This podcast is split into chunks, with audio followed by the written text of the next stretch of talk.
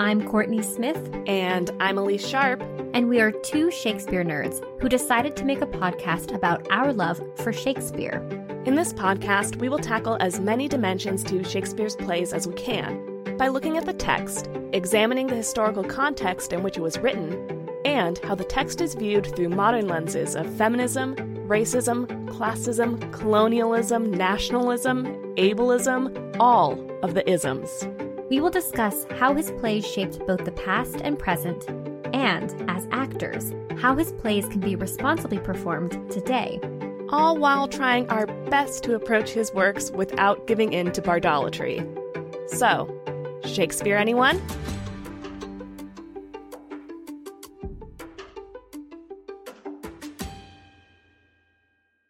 Hi, listeners. It's Courtney here.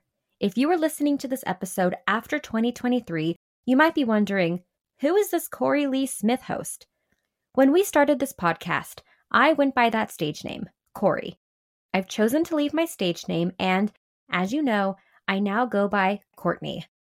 But before you enjoy past Elise and past Courtney's episodes in our back catalog, I wanted to clarify the name switch. Now that I've set that straight, I invite you to sit back, relax, and enjoy the episode. Hello, listeners. This is Courtney. Elise and I are so thrilled to continue bringing episodes of Shakespeare Anyone to listeners like you for free. We do this out of our love for Shakespeare, theater making, scholarship, and decentering dead white men.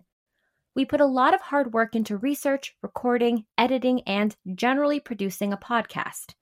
With that said, I'm here to remind you all that we have a Patreon page if you want to support our current work and our future goals that we believe Patreon will help us achieve. We've created a variety of support levels and continue to create exclusive bonus content for our patrons on a monthly basis. Our bonus content so far includes Shakespeare Stuff We Loved This Month posts, where we share the Shakespeare related products we are obsessing over. Not only that, but we already launched bonus episodes. One is an extension on our conversation with Dr. Simone Chess about John Lyly's Galatea and early modern trans studies. And the second is a conversation with special guest Stephanie from Protest Too Much podcast, in which we review Joel Coen's Macbeth starring Denzel Washington and Frances McDormand. Elise and I also discuss Shakespeare adjacent content like movies, TV shows, books, to name a few, and share those conversations exclusively to Patreon. These are incredible conversations you can unlock as a patron. We also have plans for additional bonus episodes, including more special guests, more film reviews, and even an Ask Us Anything. Distinguished patrons even receive exclusive voting power and snail mail. If you would like to join us and support the production of this podcast, or just check out the Shakespeare themed names we've given the support levels, head to patreon.com slash shakespeareanyone. The link will also be in our episode descriptions. And if you like what you hear, Elise and I would greatly appreciate it if you could rate, review, and follow us on Apple Podcast and Spotify. Your review might even make it on an episode. When you're done, be sure to follow us on Instagram and Twitter, and then tell a friend. Word of mouth is our best form of advertisement. Thank you for listening and all of the support you give us and the podcast. Now, onto the episode. Hi, Corey. Hi, Elise. How's it going today? Uh, it's going pretty well. How are you? I'm very excited because this is our final episode in our Macbeth series. Can you believe we're here? I can't. Just I can't. Like, just like it seems like just a week ago we were like, "Hey, let's do a podcast and let's talk about Macbeth." Oh my gosh, how are we going to do this? Yeah, and now it's like, "Oh, we're here." Yeah. But uh, yeah, I'm excited today how how do we end talking about mm-hmm. the plays and what we've decided to do for macbeth what we're going to do is talk about how this play has influenced other art specifically plays and film and mm-hmm. tv in the modern era and the ripple effect that this script continues to have in our world so we're specifically looking at adaptations. Because this play has been around for 400 plus years, we won't get to talking about everything, but we are looking at specifically notable or interesting adaptations. And interesting yeah. is a good word to kind of summarize all of it. Word. Everything from productions where they just maybe changed the setting to other times and places to changing everything so much that really only the characters and the plot are loosely based on Shakespeare's play. Mm-hmm. Uh, we're going to mention some great, outstanding, notable productions mm-hmm. and some bizarre productions mm-hmm. and a few in between. Yeah. No judgment. No judgment because art is subjective. So, but, uh, but there's some judgment. things that once you, yeah, once you study well, the play, I feel like there's a kind of ability to go, did that choice have to be made? You yeah. know? Judging more the effectiveness of the choices, not the artistic merit of them, I guess, is a good way to put it. Yes. So I want to start by I was just kind of looking around YouTube because I will admit I have not had the chance to watch every adaptation of Macbeth because there are so many. How could you? How, How could, could, you, you even have the time? but what I did find was I found some compare and contrast YouTube videos from some notable intros. It was specifically the first scene, Act One, Scene One. So I kind of want to just talk about some of these different choices that were made, and uh, that kind of encapsulates, I think, how we're going to be having this conversation. So the first, the first video that I watched was from the Roman Polanski 1971 Macbeth, and what I do know about Roman Polanski's Macbeth is whether or not you like him or not, for the reasons. I do know that he made this film two years after the Manson family murdered his wife and unborn child and everyone else at the uh, what was the name of the house? Uh, it's the LaBianca murders. Yeah, Cielo Drive. It's Cielo. Thank you.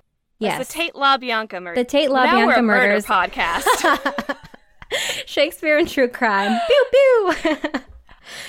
and um, this adaptation with the first scene, it started with three witches, two very old two of them with prosthetic features on their face and one with a young a young witch and they are on a beach and they are burying ingredients that we are going to see later on in the play like a hand and also some blood and they're you know burying some items into the uh, sand and then they say you know double double toil and trouble and that's one adaptation where it looks stylistically very close to maybe medieval scotland um, so that was one choice another one was bbc 2005 Macbeth, directed by Mark Brozel, and one of the writers is Peter Moffat.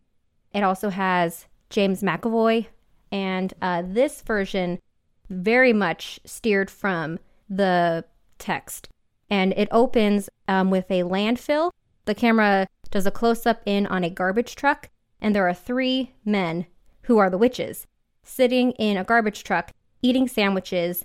And part of the dialogue is Shakespeare's text. The other part is additional lines that are in contemporary vernacular and like they're talking about like their sandwiches that they're eating like they talk about haggis and so it's far from the actual original text so that's another version there also is a version by richard wright the director richard wright from 2006 and in this opening act 1 scene 1 the three witches are angry hissing schoolgirl witches who are running around destroying property in a cemetery and yeah, what a face. And then the uh, the 2010 version is the Rupert Goold starring Patrick Stewart as Macbeth. And in this adaptation, it takes place in a military medical hospital, possibly World War One or World War Two. Um, I couldn't really tell from the costuming. And it starts in a very tumultuous scene. You've got some additional characters, like soldiers who have some lines. They're telling people to move out of the way because things are shaking. I don't know if it's supposed to be like a bombing because it is England, probably during World War II. And there are three nurses looking over a body that's kind of jolting. Everyone else leaves. All the military members, like the soldiers and the lieutenants, leave. And we're left with these three nurses who are the witches. And so this body that's on a gurney starts to convulse, and one of the witches stabs him with a tranquilizer, and he calms down. They do their speech, and then towards the end of the speech, one of the nurses, one of the witches, reaches into the chest, pulls out the heart, and then they walk down the hallway together, saying the rest of their dialogue. And that's the opening for that 2010 version. The last version that was in this video was the 2015 version that is directed by Justin Kurzel. And this version included your favorite thing in the whole wide world, Elise. It included a child funeral. So it starts with a child funeral. Lady Macbeth and Macbeth are accompanied by other Thanes, and there's a child that is being buried. And then it pans off to the distance, and you see three women, and it looks like it's very medieval style costuming. And there are three witches who are standing there observing the child funeral, and then they start their dialogue. Yeah. I uh, saw that one in theaters. You all know how much I love a child funeral at the top of that, so I was, Mm-hmm. was really in a good mood that I paid like $15 to the art house theater to sit and watch. Yeah. Um, not my cup of tea. No, no. But these five versions that were all put together kind of encapsulates the directors and writers and costumers, scenic designers will take artistic liberties with Shakespeare. Sometimes they make sense. Like I would say probably Roman Polanski's version kind of makes some sense based on the text, but then you have Kurzel's version that has a child funeral that they added a scene they added before Yeah. we get to Shakespeare's text. He takes a lot of liberties. Takes a lot of liberties. Mm-hmm. with that version. It's very pretty. Two great actors in the lead roles, some great ensemble cast, a seeming lack of understanding of uh, some key stuff in the text. And that's the thing too is while we're discussing these adaptations, as an actor and a person who has a lot of actor friends, a lot of the time what the actors do are not because of actor decisions, they're because they're told to do that. So someone can have a really brilliant performance in an adaptation, but still the entire adaptation will miss the mark. So, Yeah. yeah.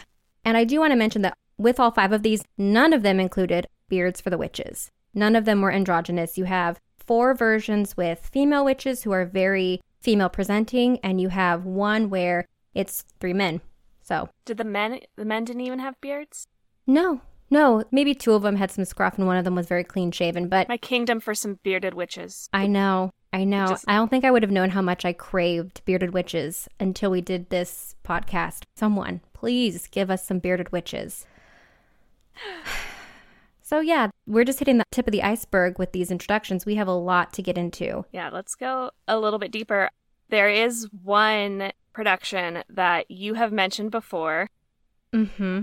We've talked a little bit about an adaptation that I saw that I did not enjoy just Mhm. now, but I know there's one that it does not sit easy in No. your soul No. that this No. happened. And- so, would you like Yeah. to kick off our conversation about adaptations? I will. With that one that just one. really misses the mark. Really misses the mark. And I will admit, I have not seen the full play, but I have seen the trailer and I have seen clips. And this version is 2006 Macbeth. It is directed by Gregory Wright. It is written by Victoria Hill, who played Lady Macbeth, and Gregory Wright, the director. It got a 49% on Rotten Tomatoes and a 4.6 out of 10 on IMDb.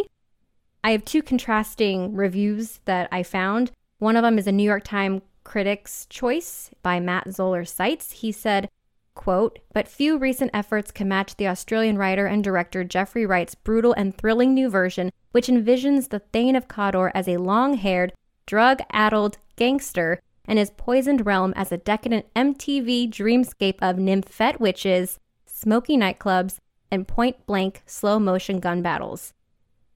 And um, first of all, I feel like this entire review is admitting that the the critic doesn't understand Macbeth in itself, and it's problematic because it says nymphette witches. That's a whole other thing. But the general consensus is um, more similar to this other review I found, where the title of this article is Fair is Foul and Foul is Fair, but Geoffrey Wright's Macbeth is just foul. And this article writes that the film's biggest sin the one that is reflective of all others is that it ultimately misses the point of its own narrative entirely. And that is the point of view that I'm going to start diving into. As we look at adaptations and how we especially deal with female characters in these plays, Many Shakespeare's plays expose what Hilary Fogarty refers to as, quote, a historic inability to comprehend the complexity of sex and gender in late 16th and early 17th century England. And the article that I was reading argues that Wright's current Macbeth offers a disturbing representation of a contemporary society no less inimical to women. The film is a discourse linking femininity, sexuality, and evil, which exposes our persistent anxieties surrounding the alleged dangerous sexual power of women. So, I'm going to share some ways in which this 2006 film, rather than learning from the ways in which we can represent women in art, links itself more closely to the sexist roots of how women are portrayed of Shakespeare's time. The biggest way that this adaptation does that is with the overt sexualization of the three witches. The three witches are represented as seductive schoolgirls. This adolescent schoolgirl has decidedly a misogynistic flavor and serves to perpetuate the very ideologies under question. In attributing women with a conscious, recusant sexuality that tempts men towards chaos and calamity, Wright's Macbeth perpetuates what Val Plumwood refers to as the culture of the master, the ideology that legitimizes all forms of oppression. So, what we see in this film is that the three schoolgirl witches are seen as temptresses who, rather than coming into the scene, into the story, into Macbeth's life, presenting prophecy and giving him information that could really like dig into his raw ambition and test him and test his character, it's being presented more as a sexualized seduction where Macbeth, rather than able to make his own decisions, he is tempted by an evil sexualized femininity that basically persuades him into the decisions rather than actually making them off of his own raw ambitions. And linked this representation of uh, the evil of sexuality and the evil of femininity to this genealogy of evil from early modern era. And that evil is what popularly allowed the witch hunts to exist. It's deeply misogynistic campaigns that believes in the de- demonization of female sexuality and aimed to bring brutal punitive and regulative machinery to bear directly on women. And by taking these three schoolgirls and placing them as sexual figures who are able to steer Macbeth towards evil, female sexuality is evil in and of itself because if you let female sexuality exist, then you're going to steer someone towards evil and you have to squash that temptation for the man. Ew. Yeah. I hate it. I hate it too. Yeah. That's. yes. Uh, I just watched Allen versus Farrow, and so now I'm just like, any like grown adult man who is like, mm, like women are seductive, but especially under 18 year olds. Mm-hmm. yep. No. What does it say about a person where like your concept of like a man would be fine if it wasn't for these temptresses. Mm-hmm. And not only these temptresses, but like these child temptresses. Mm-hmm. Because I don't understand. I don't either. Sorry, I don't, like, and that's and that's the thing is that is a choice. How is your worldview such that like that is a justifiable decision for you? Yeah, these schoolgirl witches, they all um they all look very much the same. They have the pleated skirt, they have the jacket, they have red hair and the little like hats, the little beret hats. Um, you know, they're wearing the traditional schoolgirl outfit. And then on top of that, you have this image of the innocent schoolgirl with the behavior of rebellious, evil. And like the thing too is the witches in Macbeth know what they're doing. Mm-hmm. You know mm-hmm. what I mean? Like yeah. The witches, they know that they are going to equivocate. They know that they are going to set this person's world into motion. They know that they're going to tempt. choose Macbeth. They choose Macbeth purposefully, and, and then later get in trouble for it. Yeah. So when they see him on the heath, they know that what they're doing is they're coming in to basically shake up his world and maybe be part of his downfall. But mm-hmm. like mm-hmm. they are choosing to do this as, you know, non binary, who knows the age of them, you know, witches. And instead, Gregory Wright's version takes these visually underage witches and makes them fully knowledgeable of the harm they're going to do. And not only that, but they use sexualization in order to seduce and tempt Macbeth. And it's like that in of itself is yeah. totally perpetuating the she knew what or she Madonna was doing. complex. Yeah. Slut shaming, like mm-hmm. there's so much misogyny wrapped up in this idea of you hit it earlier with it is making female sexuality evil and the downfall of man which if that's your point maybe do it in a way that like is more nuanced i don't know I don't rather know. than putting them in Or a may- yeah. uniform Or maybe if you wanted to hit that on the head, like if that's how you want it to be, maybe make that Lady Macbeth's thing, but don't put it on the witches. Here's the Yeah. thing, too. Oh, you're going to love this. You're going to love this. the adaptation for one of the scenes where I think it's supposed to be the uh, second visitation with the Mhm. um with the line of Banquo's yeah, yeah children, the apparitions, the apparition scene. It's a it's a dance floor orgy where the uh the witches and Macbeth consummate this relationship between the supernatural and him. And it's in a nightclub called the Cawdor and it's yeah. Yeah. And so so not only do you have them represented as schoolgirls who are underage and they're overly sexual, there's also this decision to make them animal like. So like in the opening scene, there's a lot of animal like hissing and there's a lot of crawling of the witches. They're frequently naked. The naked witches engage in biting, scratching, screeching, and one of them leaps onto Macbeth's back during this orgy scene. So, so you not have only do you have so, pause pause so not only do Okay. you have hyper sexualized underage characters that's what Mhm. you are saying these witches are and not you corey but, But- like you mr director Mr. Yes. but you're also going to have your full ass grown man engage in intercourse with underage individuals mm-hmm. Yes. and it's somehow their fault Yes.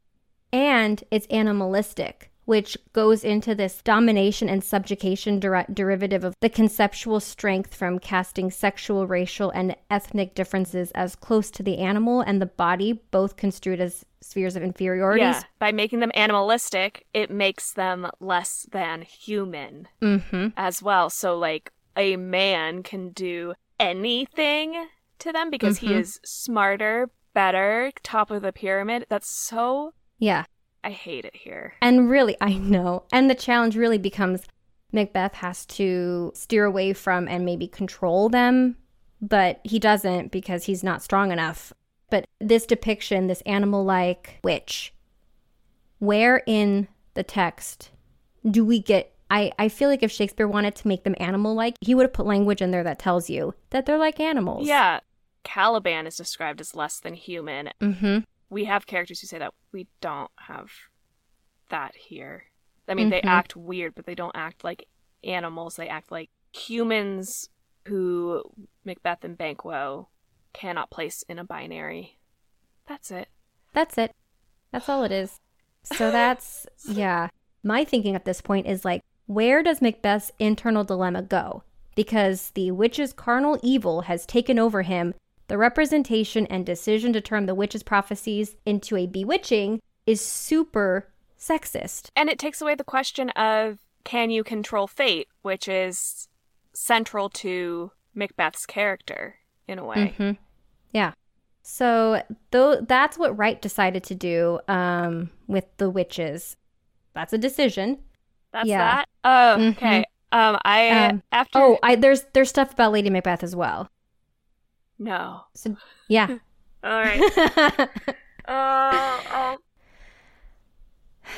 and um he also made a bold move with Lady Macbeth and this article noted that like more recent Shakespeare criticism has started to move away from reading Lady Macbeth as a force responsible for her husband's evil doings and like focuses on patrilineal systems that Yeah. force her into the gender roles, which you talked about. So that's kind of where the study has gone more recently. Wright decides to just pivot right on back, right on back to, you know, blaming Lady Macbeth, just total shaming her.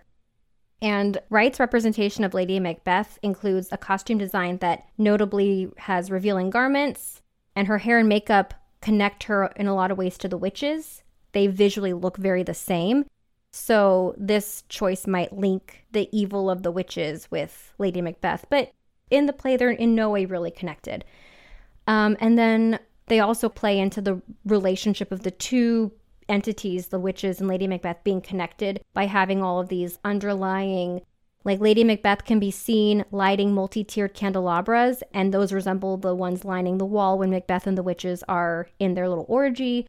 There are shots that are accompanied by deep purring thunder, which sounds like the thunder that accompanied the witches in the cemetery. So, in a lot of ways, visually, this adaptation chose to link Lady Macbeth and the witches. So, all women, all women are the downfall of men, is what mm-hmm, is what that's implying. I'm and sorry, but that's boring as. what a boring choice, ultimately. Like, yeah, been done. Yeah. I'm sorry. yeah, I know. I am sorry. Like, my gender has been blamed for the downfall of society since, like, I don't know, the beginning of the Bible. Mm-hmm. So you could have made any decision and instead not very inventive. I think is no. what I'm going to give this adaptation. No, I agree.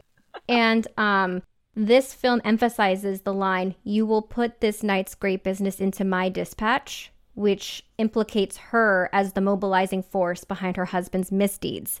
And during the smear the sleeping groom with blood scene, they include that. They include her going in to smear the blood.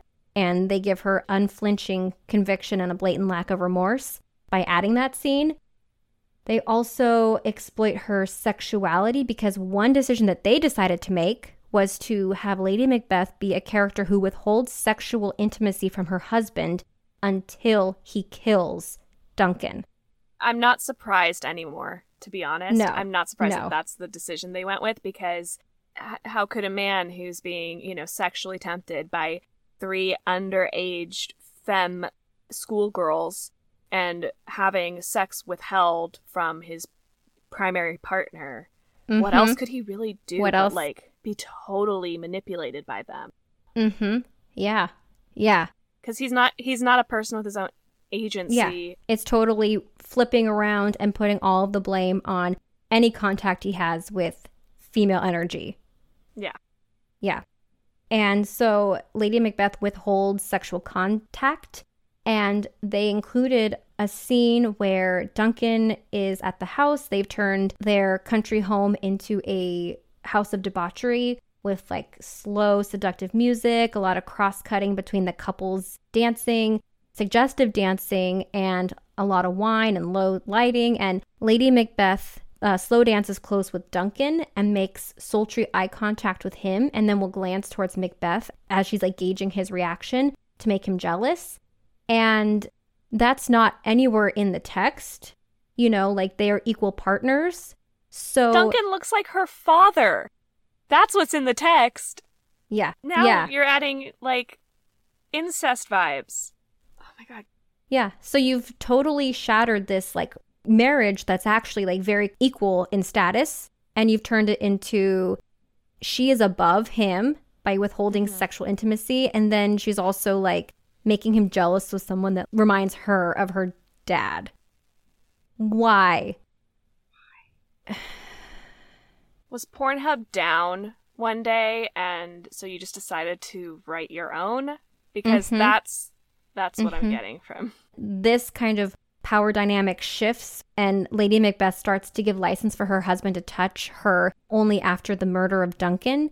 And it appears that a lack of affection, a desire for physical sexual res- uh, response from his wife, spurs on his violent action which is so problematic because he knows that violent action equates intimacy from his wife. That's yeah. not, yeah. You're just like, okay, let's just be done with this. I don't mean to be. I'm just like, like no, no, oh, no. It's frustrating. It's like another thing, another thing, yeah. another thing. That's why I wanted to talk about this because when we talk about it's adapting, infuriating. it's infuriating, and the social implications, especially like the more you dig your heels into these very sexist very old fashioned blaming of women for the downfall of man. It would have been 2006 mm-hmm. when this happened. We're still here. We're still going to blame women yeah. for the downfall of a man. And um, one thing that is incredibly frustrating is that Wright, the director, he suggests that this film is actually a love story. He call he calls this a love story. He says, quote, Yes, it's described as a tragedy, which it is. Any man with a good soul going down is a tragedy. but essentially it's got a nice spin on it because all he wants is love from his wife. That's that's the opinion of the person in charge of making this film. So, I don't know if you have any thoughts, Elise. No one can see your face. oh, Except for me. I, I am just like, it hurts. yeah. I can see why it has been so upsetting to you to have just seen the trailer and see Yeah. this nonsense. This is exactly why we've been harping on why it's important to understand when we're doing Shakespeare now, why? Why are Yeah. we doing it? And Yes. what does it have to say now to our world? And when Mm-hmm. we adapt it, whether that's just through costumes and setting, if we're setting it during a time that exists, you know, not like sci fi in the future, right? Mm-hmm. What are the implications? And thinking through the changes and the implications because this production has so much potential for. No, it doesn't have potential. It is harmful. Yes. It's harmful. It's harmful. And in some re- in some ways, it is just proof of what we've been saying on this podcast over and over of just the reason why it's important to study all the different things and to think about Shakespeare through different lenses is to think about the potential for harm. Right. Because if what you're saying is Shakespeare is timeless, that doesn't mean, to me, that doesn't mean that it doesn't have to be done within the context of the time you live in. Yeah. Like, the words can be timeless, but why would you take a timeless text and force it back into the time that it was being made? When we know because we had suffragist movements, we know because we have new laws about, you know, women's rights, we know all of this Yeah. why it- would why would you why would you not analyze how you can take that timeless text and make sure it's healthy healthfully My- living yeah my only answer to you is these are held beliefs of the creator. yeah when you are creating art, you are putting your view of the world or your view of events out. mm-hmm Art doesn't exist into in a vacuum, yeah which is why you know we also talk about the historical context that these plays were created in. So for somebody to make this version in 2006, it says to me that whether consciously or subconsciously, that is how a creator sees the world yes because that's why you make those choices. yes and we have a quote Yeah, by the how, creator That's how this creator sees love. love and tragedy I wish a good therapist for him. i, That's agree The best I can say. now that we have this internalized screaming now externalized screaming it's only fitting to end this section of the podcast and discuss lady macbeth's death No. right Oh God. So, in Wright's film, Lady Macbeth's antic disposition connects her to the animal like nature of the witches. So, as the doctor and the waiting gentlewoman attempt to subdue her in her bedroom chamber, Lady Macbeth is found almost naked, screaming, panting, and writhing uncontrollably. The medical treatment in this adaptation is a tranquilizer, a procedure befitting of a wild beast. Her behavior in this scene is also reminiscent of a woman in the later stages of labor. A link is suggested between her childless state and her derangement. So that's her death. And when just keeps the getting act- worse.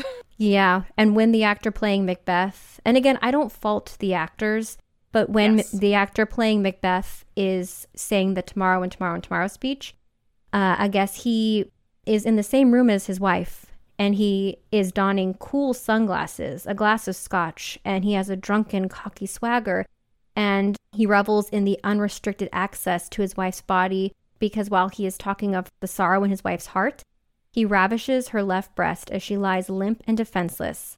In Lady Macbeth's last moments in this film, her husband is groping her and Her she's lifeless. dead body. He is assaulting a dead body. Mm-hmm. Yeah.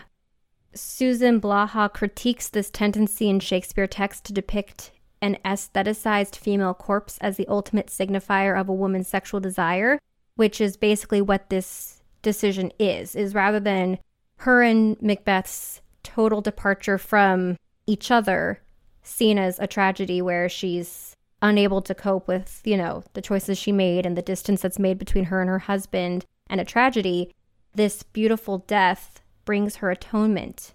Uh, we see her finally engaging in appropriate female or feminine sexuality, one that is passive. That's the implication Just that yeah, just lie there and let a man a man can do whatever he wants to a female body Mm hmm because women don't have agency. Right. So the evil woman is an ominous threat, and like the inquisitors and judges of the 15th to the 17th centuries who made the witch hunts possible, Wright's film condemns the evil woman and provides the reason she was such an ominous threat, the reason she was to be put to the question, the reason she must die. Yeah. So Oh, that uh that that's on that happy note. yeah, so that's that's a choice that has serious Yeah. social implications and Again, it's without care in a way saying like I know better than the playwright what the playwright meant. Mm-hmm. when you don't pay attention to the words, let me make this script better. And as I was saying earlier, you know, art isn't created in a vacuum. It's a Mhm. response. It is informed by the world around us and our view on those things. And uh, to step away from that production, I'm going to talk a little bit about how Shakespeare's Macbeth has been adapted over the past 130 years ish mhm to respond to politics in our world. So it's a bit of a maybe a palate cleanser. Um, I need one. and uh, this is where we get to see some extreme adaptations where we get that very loosely based on the characters and the plot of Macbeth versus let's just put some different costumes in a different time and place setting on this. Mm-hmm. And we'll even get a sort of if Macbeth is like the parent play and these broader adaptations or responses or plays inspired by Macbeth are the children, we'll also get like a grandchild play that is an adaptation of an adaptation. cool. And I'm going to go through them kind of chronologically. Great. Yeah. Um, so first off, in 1896, we get Ubu Roi, which is written by Alfred Jarry in French. And it Mm. was a satire that savagely attacked polite society and was basically uh, making fun of the French. It, this is a French play. Would it be like the Restoration periods theater? Uh, it's a little bit later than Restoration. okay. Great call out though. Uh, yeah, it, this is after this is after Ibsen, so we have more natural acting. I see. this is almost turn of the century. Um, we're even after like Oscar Wilde. Yeah, we are. Yeah. And also important to note that this was done with marionettes originally. So ah. this is originally a, a puppet piece that Okay. had contemporary audiences booing and then rioting after the show. They hated it so much because it's very foul. Okay. It literally starts off with the French word merde. I can't Mm. I d- can't do the ch. Mhm. Merde. Merde. Mm-hmm. So sorry to anybody who speaks French. Uh, merde. uh, Nerd? Which for us English speakers is the S word. ah. Yes. Okay. Uh, the original production only ran for two performances. People were so angry that this very childish sophomoric humor was placed up on the stage. And the way that it's related to Macbeth is that it centers on the rise of a murderer to the throne, and he has his wife alongside him, and they are known as Ubu or Pa Ubu and Ma Ubu. And they're basically like pure, just like instinct, like bodily functions happening, bodily noises happening on stage, Uh-huh. uh, uh-huh. lots of cursing Okay. and toilet humor.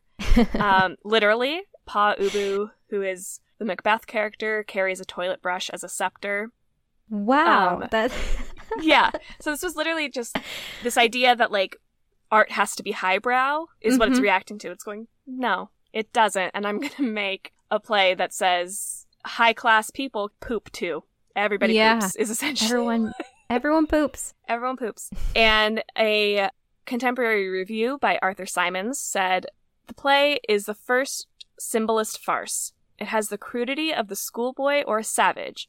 What is, after all, most remarkable about it is the insolence with which a young writer mocks at civilization itself. sweeping all art along with humanity into the same inglorious slop pail. In our Mhm. search for sensation, we have exhausted sensation. A literary sans culotte has shrieked for hours that unspeakable word of the gutter which was the refrain. Again, merde at the time couldn't be printed in newspapers, so they had Okay. to euphemistically describe what was happening. Got it. So we have that. Oh, and the playwright was the playwright like well educated and taking a piss at all the stuff that he or she probably he studied, or was this somebody of a lower class like taking note and making art? No, not exactly. He didn't like go to secondary school. He was the son of a salesman. Hmm. I think what we would describe today as a middle class upbringing. Mhm. He just fell in with the The art crowd. the art crowd of the late 1800s France. I mean, it doesn't matter either way. yeah. I mean, remember Shakespeare is the son of a glove maker. Exactly. Yeah. That's Alfred Jarry. Uh, in 1965, we get MacBird, which was written by Barbara Garson. She wrote it originally as a 15 minute anti Vietnam War sketch when she was a graduate student at UC Berkeley. It was then later developed into a full length play. Mhm. It superimposes the Kennedy assassination onto the plot of Macbeth, with Ah. Lyndon B. Johnson and Lady Bird Johnson in the title character roles. Aha. Garson later said that she was not seriously accusing Johnson of murdering Kennedy. It go Uh, on the record. It's again political satire right. using the plot of Macbeth to critique the Vietnam War. hmm And it enjoyed an extended run in LA after a run in New York and launched the careers of Stacy Keach and Golden Girls' Rue McClanahan. It was also Ah. Cleavon Little's Broadway debut. And uh, in that production, the witches are like students and leftists and working against uh, Lyndon B. Johnson. Right. Then in 1973, we get an anti political theater piece. So, a Hmm. reaction to all this political theater that's happening. Oh yeah, because in the 60s and 70s there was just a huge. For those of you who aren't theater practitioners, the 1960s and 1970s was a huge wave of political theater being developed. hmm And in response to that, we get the theater of the absurd, which is, Yeah. according to the Encyclopedia Britannica, uh, again, for anybody who's not a theater scholar, these are dramatic works of certain European and American dramatists in the 1950s and early 60s and into the 70s. Mm-hmm. who share a pessimistic vision of humanity struggling vainly to find a purpose and to control its fate. Humankind in this view is left feeling hopeless, bewildered, and anxious. It's also coming out of World War II and Mhm. having that sort of the lost generation Yeah. and The disaster, the total destruction of cities, of lives. Yeah. Yeah. Yeah, think Waiting for Godot, if you're familiar. Edward Exactly. Albee. Yeah. out of this movement, there is a adaptation of Macbeth by Eugene Ionesco, I I Uh, love him. and it's called Macbett uh huh. with two T's at the end instead of an H to make sure that it is different. And Okay. Uh, it was first performed in 1973. Ionesco wrote that Macbeth was a pamphlet against politics and even against political action because absurdists were antipathic to political theater. They did not care for it. Mm. There's a lot of repetition of lines, which is common in theater of the absurd because it's commenting on just kind of like nothing ever changes, nothing ever happens. hmm We as individual humans, we are not extraordinary. Yeah. If the- if you want a good example of this, the Bald Soprano and Ionesco play is a great Mhm. example of that. Where like I don't want to go too far off, but like the main characters, Mr. and Mrs. Smith, are having a conversation and then they repeat their conversation and like say the opposite and contradict themselves Yeah. all the time. Yeah. Yeah. Macbeth is a darkly comic play as well, and it's essentially what Ionesco caught on to and wanted to play up in this version of Macbeth, this retelling. The idea of the cycle of violence is just going to continue. So, Mm. The story of a noble prince overthrowing a king and becoming a despot who will, in turn, be overthrown by a noble prince, Mm. that is just going to keep on going incessantly. And that's the point that Macbeth tries to make. Mm-hmm. Jumping forward to the 1990s, we get the grandchild adaptation. which is uh, an adaptation of Ubu Roi. It's called Ubu Roi and the Truth Commission. It's by Jane Taylor and the Handspring Puppet Theater out of South Africa. And this uses the play of Ubu Roi, which is framed upon the play of Macbeth, to Mhm. explore the theater that was the political act of the Truth and Reconciliation Commission, which in South Africa, after apartheid, the Truth and Reconciliation Commission was established in 1995. It was headed up by Archbishop Desmond Tutu, and it sought to investigate human rights abuses committed under apartheid, Mm. provide support to those seeking reparation for those abuses, and allow for applications for amnesty for, quote, any criminal act or omission committed for political purposes between 1960 and 1994. It sought not punishment, but reconciliation through bringing truths to light, and it traveled from town to town, village to village, inviting witness testimony about the abuses people suffered or saw others suffer at the hands of the state during apartheid. Controversially, it also invited those who committed atrocities to tell their stories and confess to their role in crimes in order to both fill in historical record and allow the confessor to apply for amnesty. Mm. The director of Ubu Roi and the Truth Commission, William Kentridge, noted in his director's note that this was the, quote, central irony of the commission. As people give more and more evidence of the things they have done, they get closer and closer to amnesty, and it gets more and more intolerable that these people should be given amnesty. Mm. So this play has a cast of two actors, Ubu and Ma Ubu, so our Macbeths again, Uh huh. and then their henchmen are played by puppets. So again, taking that idea from Alfred Jarry's marionettes, and now they are puppets. Okay. Ubu is essentially the leader of a police state in this play, and then the henchmen puppets enact atrocities for him on other puppets who are humanoid. So he has henchmen animal puppets, and then the humanoid puppets are essentially witnesses who testified to the Truth and Reconciliation Committee. Okay. Ubu and Ma Ubu never share the stage with them. However, they often like consume what the witnesses make. So, for example, with these puppets, there's Nile the crocodile, exists as both Ma Ubu's handbag and Pa Ubu's cover up man. The puppet body is attached to a canvas bag where Nile shreds the evidence of Pa Ubu's crimes. Mm. There's a three headed dog named Brutus, who represents the politicians, the military, and the thugs who enforced apartheid, and that is three heads supported by a suitcase where Ubu can later plant evidence. This play ends on not a happy note because basically the henchmen are getting arrested and in trouble, and Ma Ubu and Pa Ubu just leave. Racism doesn't leave, essentially. And then there are the witness puppets who reenact accounts of witnesses, and uh, having them be puppets helps mediate the horror of those stories. Right. This version, similarly to its parent, does not use the text of Macbeth. It No, uses the The plot. The plot. yeah, Okay. the plot of a power hungry individual and his wife.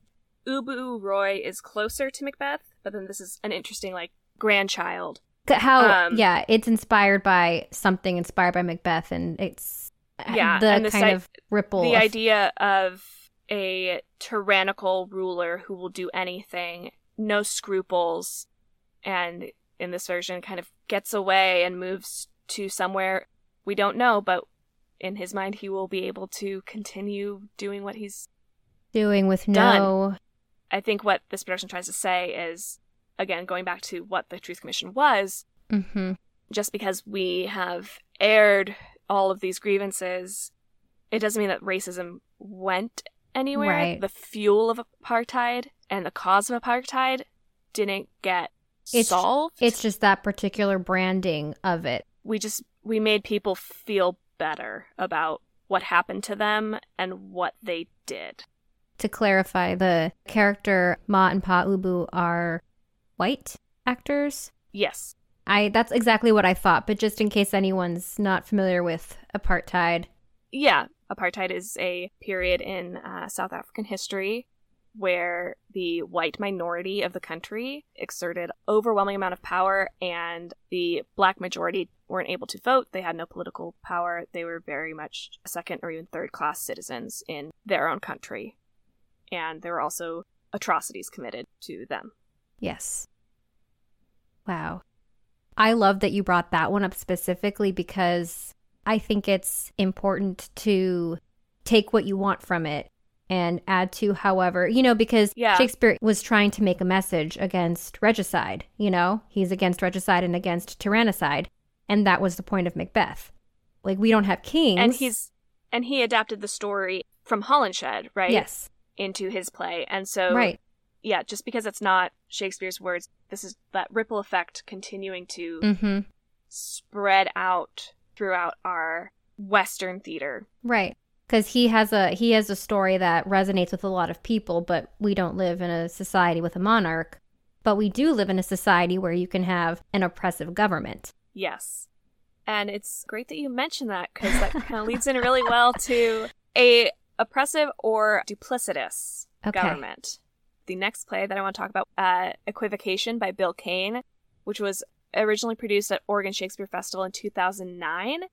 I would say it is not based on the text of Macbeth, it's based on the circumstances. It is a historical fiction about the writing of Macbeth and the historical context that Macbeth lives in. So, in the plot, Shakespeare is commissioned by William Cecil, the Lord Chamberlain, to write a political propaganda piece about the gunpowder plot that also props up King James as a political leader. Yeah. Um, So, I actually saw the OSF production, which was very much set in Shakespeare's time, and it was beautiful. And then a year later, LA's Geffen Playhouse, um, in a production directed by, I'm going to mess up this last name, David Esbjornson. I also saw this production. So they produced a version and they set it in America post 9 11 Hmm. to draw comparisons between the terrorism and politics of the gunpowder plot with those of 9 11 Uh-huh. like we can adapt Macbeth, this new play was immediately adaptable depending on who was directing it. And Kevin Wetmore in Ecumenica reviewed the LA production and called it one of the most thought filled as opposed to merely thought provoking dramas since Tony Kushner's Angels in America. Oh. that is Yeah. a high compliment. Yeah, there's a lot of political intrigue as the character Shakespeare, and the name there is stylized as Shakespeare because that is Bill Cain, the playwright's personal favorite spelling of Shakespeare's own name. I love that Uh, one too. Yeah, it's great. Uh, he starts to ask questions. Yeah, it goes from being very much like conspirators saying, When shall we three meet again? to, Oh, well, I'm also writing this for James and he's requested witches, and now we see that part Uh-huh. done by witches. And uh, similarly, another play that is very loosely based on Macbeth, where reviewers found parallels between the play and the George W. Bush administration, is Dunsinane by David Greig, which came out in 2010, so just a year after Equivocation. Okay. It is more of a sequel or revision of Shakespeare's play that starts right after the events of Shakespeare's Macbeth. In Dunsinane, one, by naming it after a place instead of a person, it makes it more of a broader political play rather than about an individual. Right. It's about a location and kind of like that That figuring out world. who's going to rule. Yeah. But also, uh, in this play, Lady M did not die. Oh. And Macbeth is not a tyrannical ruler, but a good king who ruled for 15 years. Which he more was like- historically. More Yeah. like, yes, more like the historic. So Greig Beat you to uh, it. or Greig puts more of like the Holinshed Interesting. Macbeth into his play, and also relevant to your point about the problematic depiction of women Uh huh. in productions of Macbeth. Mm-hmm. In this play, Lady M is called Gruach, which is her historical name, Uh huh. and she is a central focus of the play. She's also very mentally resilient, crafty, Mhm. wily. She has a son, Lulach, who historically, again, the historical Macbeth stepson. Okay. She claims that he is the rightful king of Scotland, which is what drives most of the play's action. Mm-hmm. And the parallels between this play and the George W. Bush administration are found kind of in how the character of Malcolm speaks and presents ideas and is kind of duplicitous. It also highlights Scotland's otherness by having Scottish characters speak in Scottish Gaelic. Specifically Gruach, Lady M, really fluidly goes in between the two languages. So the Scots are people who fluently speak more than one language. They are very smart. Mm-hmm. And by also having them have lines in Gaelic, it creates an othering experience for certain audience members. Whereas mm-hmm. for Shakespeare's audience, the Scots would have been the other. Right. Right? That we're trying to normalize. Right. This play specifically other certain audience members because of their inability to understand one of Scotland's official languages. I love that. Yeah. So there's also, you know, there's some linguistic politics in there because yeah. for Scotland, English is a language of colonizers. Yeah. I think for a lot of the world, yeah. English is a language of colonizers. Yeah, and I know so... specifically like a lot of Scottish actors, I don't know that they're Scottish because the first thing I've seen them in is them with a British accent because that's mm-hmm. for actors if you're in the UK, that's an accent you have yeah. to master. So it's always like, hold on, David Tennant is Scottish? Hold on, mm-hmm. Alan Cumming is Scottish? Yeah. So And so instead this kind of turns that back and it says, "No, actually like this is a play about Scotland. We're going to make you feel excluded for a second because this is Scotland. This is Scotland and we're in. Scotland and we're going to be know, Scottish. This is an official language. Cool.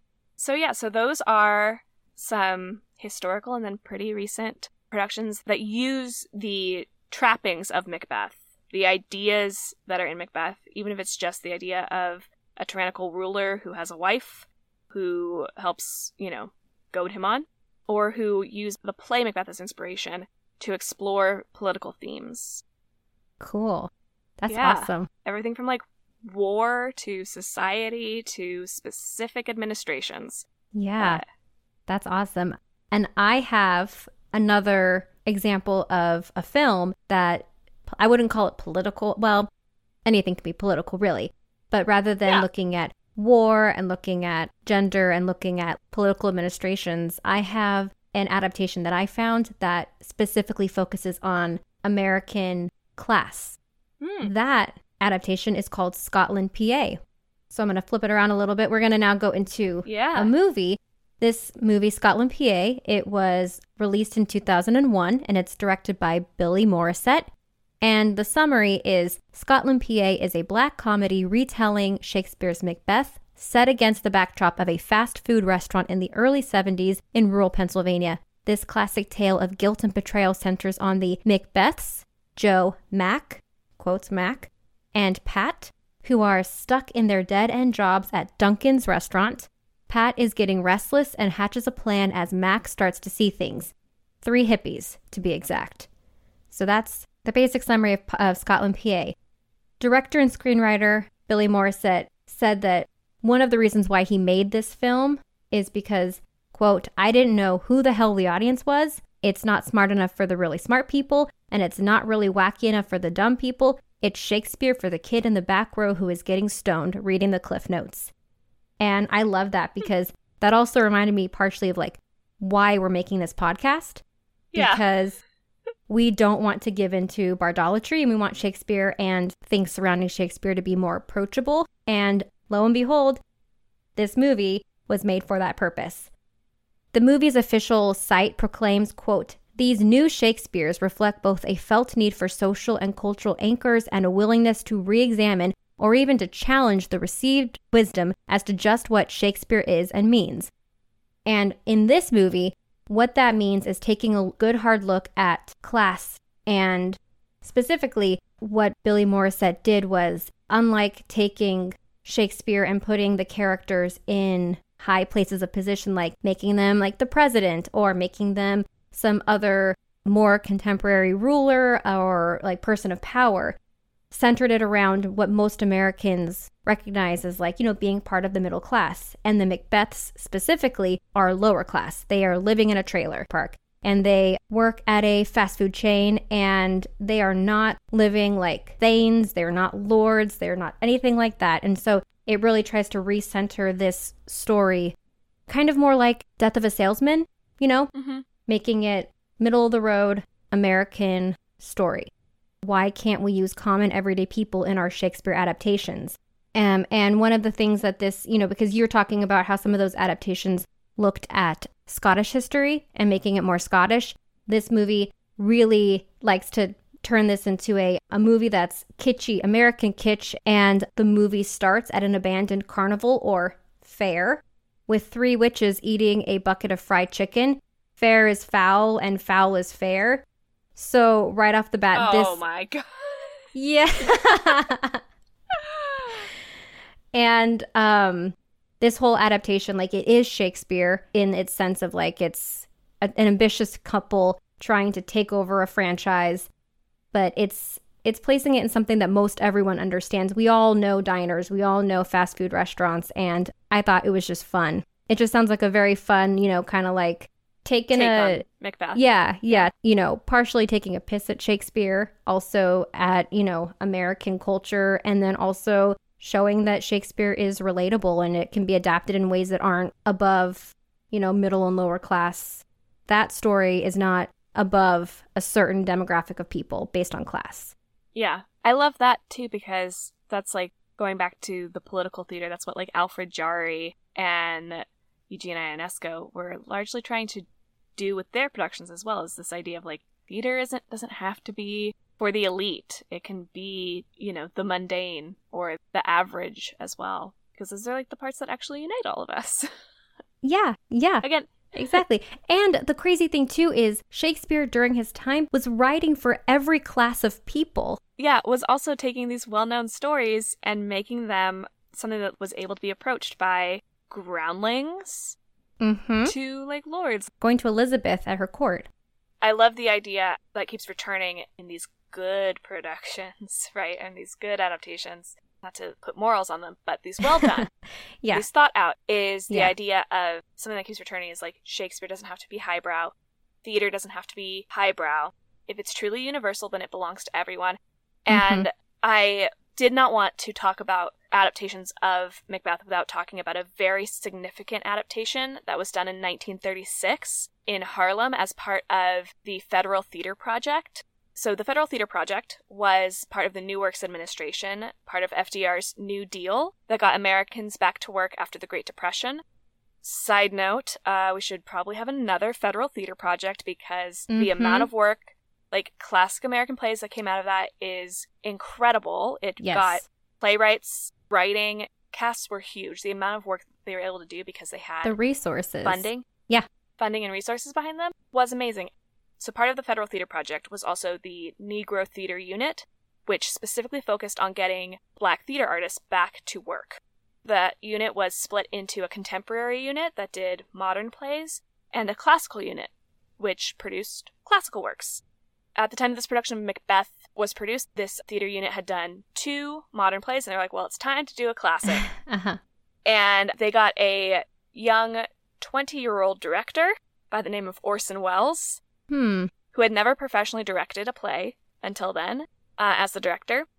Orson Welles' concept, which he credited to his wife Virginia Nicholson, was to set Macbeth in Haiti during the reign of Henry Christophe, who was a former slave who styled himself as King Henry I in the 19th century. Hmm. It eventually morphed into a fictional Caribbean island, and they used Haitian voodoo as a basis for the witchcraft in this production instead of Scottish witches. They are voodoo priestesses. And because of that, this production is most commonly known as Voodoo Macbeth. See, that sounds like a thought out substitution compared to our schoolgirl witches. Yeah, Yeah. exactly. uh, and at first, uh, Harlem communists picketed outside the theater, so this was being produced in Harlem. There were these protests because community members assumed that this production, which was led by a white director of an all black 110 person cast, was going to be setting up the black cast for failure and for white people to laugh at them trying to do this white man's play Oh. of Shakespeare, right? Mm-hmm. But in fact, the opposite happened. It was a box office sensation. It sold out the entire 67 show run in Harlem. It cemented Welles' reputation as a director. It was lauded for the innovative adaptation, and it promoted Black American theater to the national stage. After that 67 show run in Harlem, it got an extended run in New York, and then toured the country, where it also had to overcome the added challenge of a cast of 110 black Americans traveling through segregated cities in the 1930s. Mm-hmm. There are a lot of pictures that exist from this production, and there's even a clip from a newsreel called We Work Again that shows the final three to four minutes of the play, basically from Macbeth saying, arm, arm, and out, to Macduff killing him. And in this version, the witches and Hecate are alongside backing Macduff up and staring into Macbeth as Macbeth is saying, like, be these fiends no more believed and is dying. So it's very much like they're in control and Right, which goes into the fate stuff. enjoying what happens. Yeah. exactly. Yeah. And Hecate ends the play with peace, the charms wound up. So thus making all the action of the play very much Concluded. concluded and happening because of the witch's interference. That the witches controlled all this. It is done now. The tyrant is dead and it's over. Mm-hmm. If you have four minutes, it's available on the National Film Preservation Foundation. The acting is very stylized, as acting was in the 1930s. Mm-hmm. Um, so it does feel like just a completely different style of acting. It can feel very unreal. I'm using air quotes, Mm-hmm. but that is more due to the The time, time period, period. than I think the talent of the actors. There's some excellent stuff in there. And I also do want to say that despite the success and the popularity of this play, there was still a lot of racism in their reviews from specifically white newspapers had a lot of things to say about whether or not these black actors were good at speaking Shakespeare, which is super racist Yeah. because I'm like, I'm watching it. They are fine. Uh-huh. like it is 1930s. But then um, the black newspapers found this production to be very worthwhile and having a lot to say. So yeah, white reviewers had problems with Welles's alterations of Shakespeare or said that the black voices lacked poetry again, pure racism. mm-hmm. But the black reviewers saw something more. They saw black actors in a play that was neither stereotypical folklore nor, you know, a musical. They got to play a universal character. And I think when we talk about like why why do like people who aren't white men want to do this play or want to do these plays, which were originally written for white men, right? Right. um, instead of original. And I think it's that idea of this has been put up on this pedestal of universality, something that is the epitome of the English language art. Mm-hmm. And so to be able to take on those roles and be told that we as women or other marginalized voices are worthy of taking on these roles that were never meant for us can be very powerful. Right. Because prior to this, or even still now, I have heard black or non white actors discussing, like, I don't want to just be seen for Caliban or Othello. Yeah, Yeah. exactly. Mm-hmm. So this would have been one of the first big major productions Yes, in American of- theater of. I would say Black American theater existed alongside in parallel to white American theater. Mm-hmm. However, it did not have the money, attention, cadre, etc. that white American theater had because of white privilege, because of systemic racism. Mm-hmm. So this is a moment where, because the Federal Theater Project, one, identified and funded specifically a need for black artists to also be paid for their work, it was pulled up into the national consciousness. It's not like the first Ever. But it's the first ever, receiving attention that's. and giving and given the resources. Mm-hmm. Right. So yeah, I did not want us to go without highlighting that very important piece of theater history in the history of Macbeth. And I know that you also have a production that is more recent and has also kind of brought Macbeth back in a uh, because this the production that you're going to talk about it's kind of long running now, Yes. but when it premiered, I mean, I saw Gossip Girl went to this production. like there's an Broad episode where the characters Broad City has an episode where Abbi and Ilana go to this event.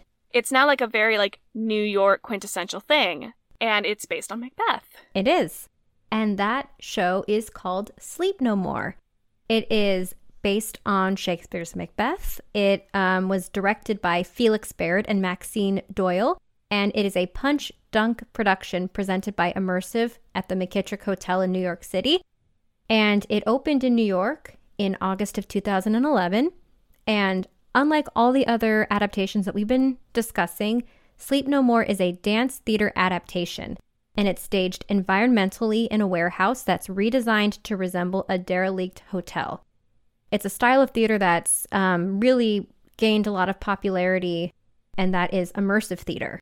One might simply describe this as a Macbeth haunted house, but I have been to this event and it is so much more than that. Yeah, it's a dance immersive theatrical experience, which is a lot to walk into when you've never gone to anything like that. And I'm just going to kind of walk listeners through what the experience is like. I'm not going to give away too much, but also my experience would be very different from any of your experiences. That's just the nature of this immersive theater experience. So you arrive at the McKittrick, which is uh, on the west side of Manhattan, and it's very 1930s. You go to the bar, and it's got like a bluesy singer, and you can get a drink, and then your group will be called. Once your group is called, you are to wear a white Venetian mask. Audience members wear these masks at all times so as to distinguish yourself from the performers. You're taken in small groups into a multi story performance space and released to wander in what might think of as a spooky installation art piece. Audience members get the chance to explore a lot of the details of this multi story experience. My sister and I went together, and we both had very different experiences because we were let off on different floors. So, my sister's little card got named. The bellhop was like, you know, Queen of Hearts, and my sister had, you know, Queen of Hearts or whatever the card was. And so then I was like, oh, it's my time. So I go to head out, out of the um, elevator with her, and the guy's like, no, not now. You're you're still in the elevator. And I was like, okay. Oh. So my sister was let off onto a floor without me, and I kept going up the elevator, and I got released on my own, and I walked out into a cemetery.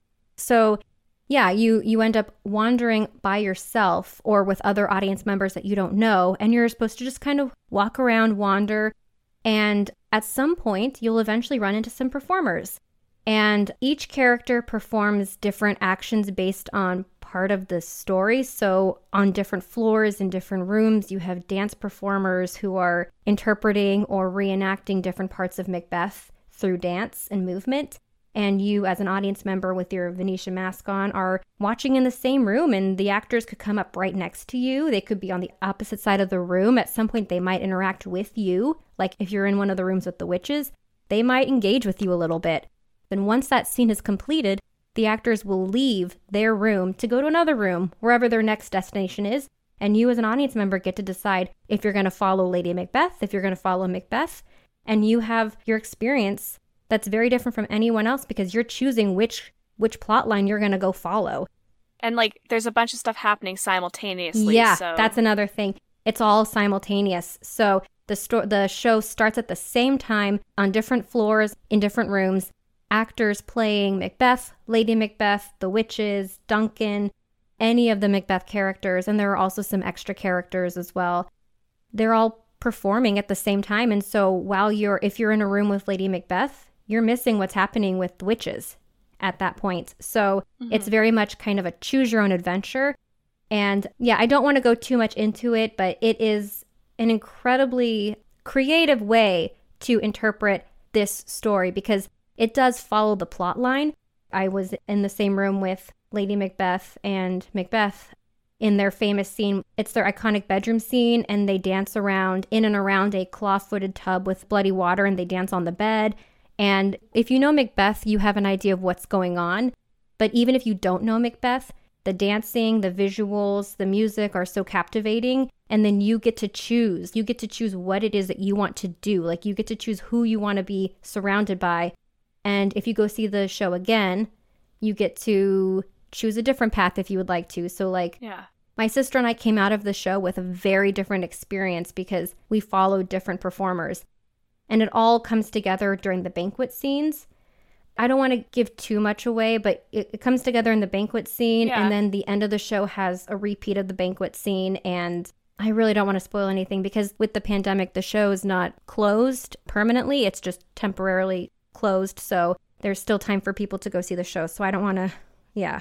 If anyone's curious about seeing a little bit of the experience, I haven't been to it, but I think the Gossip Girl episode does give a good, like, they kind of maybe do a little bit more than what actual audience members are able Uh-huh. to do. Ah, But they do go through arriving at the bar, getting put into different groups, putting on the masks. You do see some performers performing. mm-hmm. Um, and that's in season five, episode seven. It's called The Big Sleep No More. uh huh. So if you want to get an idea, if this Mhm. piqued your cu- curiosity, Curiosity. you can see a small amount of it in Gossip Girl. Yes. yeah, you can. And another cool thing about this adaptation is that it is nonverbal. It is a dance piece. So you're walking in, and everyone expects Macbeth to be the language, the beauty of the language, the words. This is Macbeth with no language. This is all body. This is how the performers have translated the text and the story in their body and in relation to each other. Mm-hmm. I was reading a review by one of my former professors, actually, DJ Hopkins at San Diego State. He wrote about a review on on his experience with Sleep No More, and he noted that you know the only words that he heard in this wordless Shakespeare, um, Lady M does mumble "out damn spot" a bunch, but other than that, you really don't have language. Yeah. So hopefully, when the pandemic is over, if you are intrigued by this theater experience, you can go to New York and check out Sleep No More. Yeah. That's a great, like, if, again, like talking about like the extremes of adaptation of Macbeth. This episode could be so long if we kept talking about adaptations of Macbeth. So, just to kind of wrap things up in a bit of a bow, I did want to kind of go through a quick list of a few more notable adaptations or derivative works that are based on Shakespeare's Macbeth or have ties to it. hmm I'm going to start off with some international ones because this play has gone beyond influencing just Western art. One of the most well known adaptations, which we did not have time to talk about today, is a film called Throne of Blood, which is directed by the acclaimed Japanese director Akira Kurosawa, called Throne of Blood, which sets the action of Macbeth in samurai era Japan. Then there's also Mickey B, which is an Irish film set in an Irish men's prison, which used actual prisoners as actors in this film. Ah, It explores like the kind of politics and social hierarchies in a men's prison, uh, the play of Macbeth. Then there is Makibefo, which is a Malagasy production that is largely improvised and set in a fishing village in Madagascar hmm. It was a pretty acclaimed uh, film when it came out. Uh, and then there's a Bollywood version called Maqbool, uh, which is set in the, the criminal underworld of Mumbai.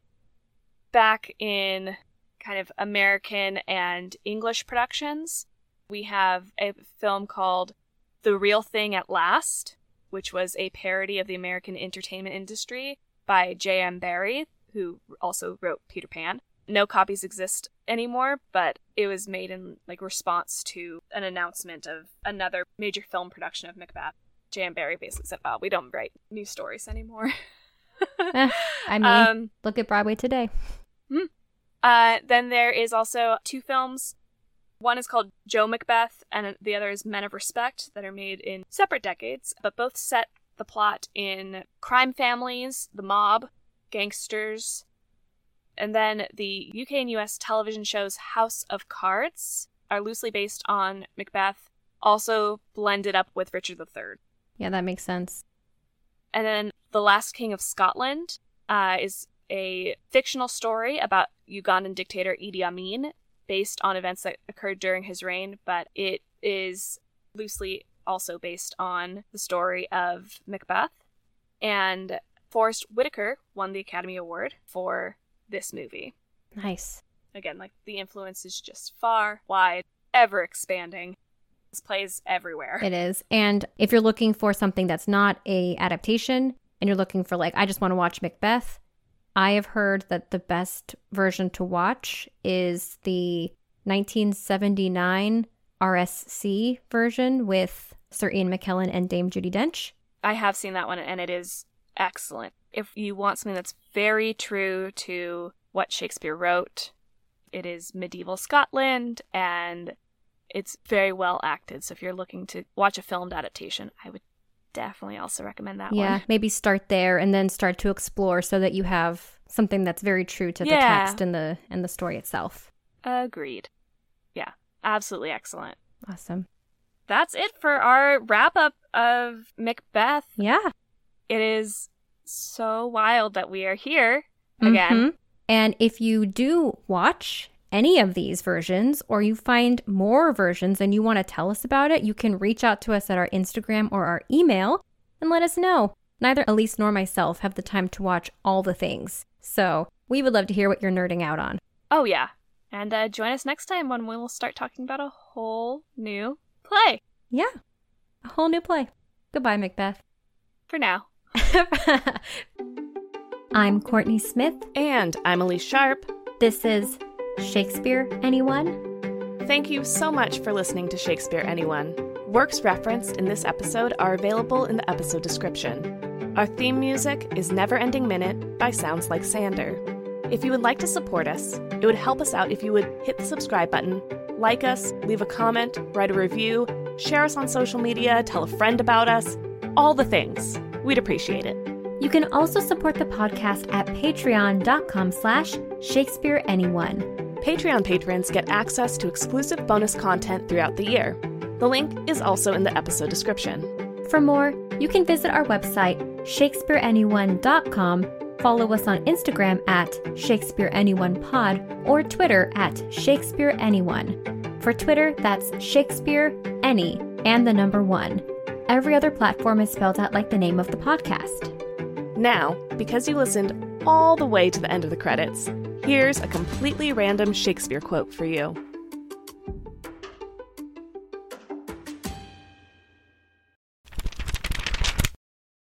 From Henry VIII, Act 2, Scene 2, spoken by Norfolk. Pray God he be not angry.